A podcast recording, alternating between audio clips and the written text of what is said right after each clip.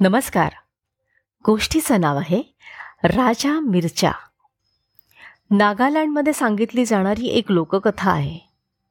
कोणी एके काळी? पोमेई नावाचा एक माणूस अन्नाच्या शोधात जंगलात भटकत होता. त्याला वाटेत एक विशिष्ट प्रकारचं मिरचीचं झाड दिसलं. आजचे नागा लोक या झाडाला राजा मिरच्या म्हणतात. पॉमेईनं पाहिलं तेव्हा मिरच्या पूर्ण पिकलेल्या होत्या. हे रोप तो प्रथमच पाहत होता. पिकलेली लाल मिरची हे फळ आहे असं समजून त्यानं भुकेच्या भरात तोंड आणि घशाची भयानक आग होत असतानाही पूर्ण मिरची खाल्ली. क्षणार्धात त्याला असं वाटलं की आपल्या तोंडात आणि पोटात आगीचा डोंब उसळलाय. तो इकडे तिकडे कसा बसा सरपटत हाताला येईल ते खायचा प्रयत्न करत होता. पण तिखटाची आग काही कमी होईना.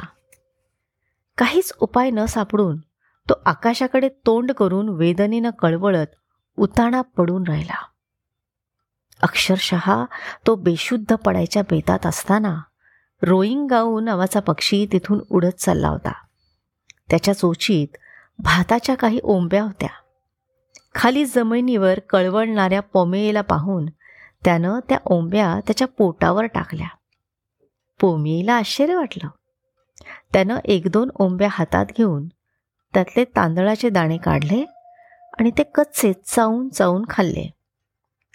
अवघ्या काही सेकंदात पोमेईच्या तोंडातली आणि पोटातली आग शांत झाली. हा दैवी चमत्कारच असल्यासारखं पोमेईला वाटलं.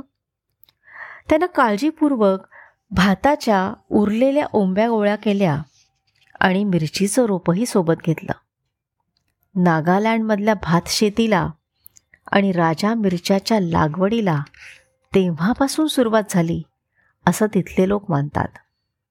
थोडक्यात पोमेईच्या अनुभवामुळे नागा लोकांनी शेती पिकवायला सुरुवात केली. त्यांच्या आयुष्याला स्थिरता आली. याखेरीजही या गोष्टीचं महत्त्व आहे. ज्या पक्षानं पोमेईला वाचवलं त्या रोईंगाऊ पक्षाविषयीची कृतज्ञता म्हणून आजही हे आदिवासी समूह या पक्षाची शिकार करत नाहीत. त्याला मारून खात नाहीत. पॉमेयेंना रोहिंगाऊविषयी वाटणारा हा आदर हा नुसता श्रद्धेचा भाग नाही. या पक्षाच्या संवर्धनाचा हा खात्रीचा मार्ग आहे.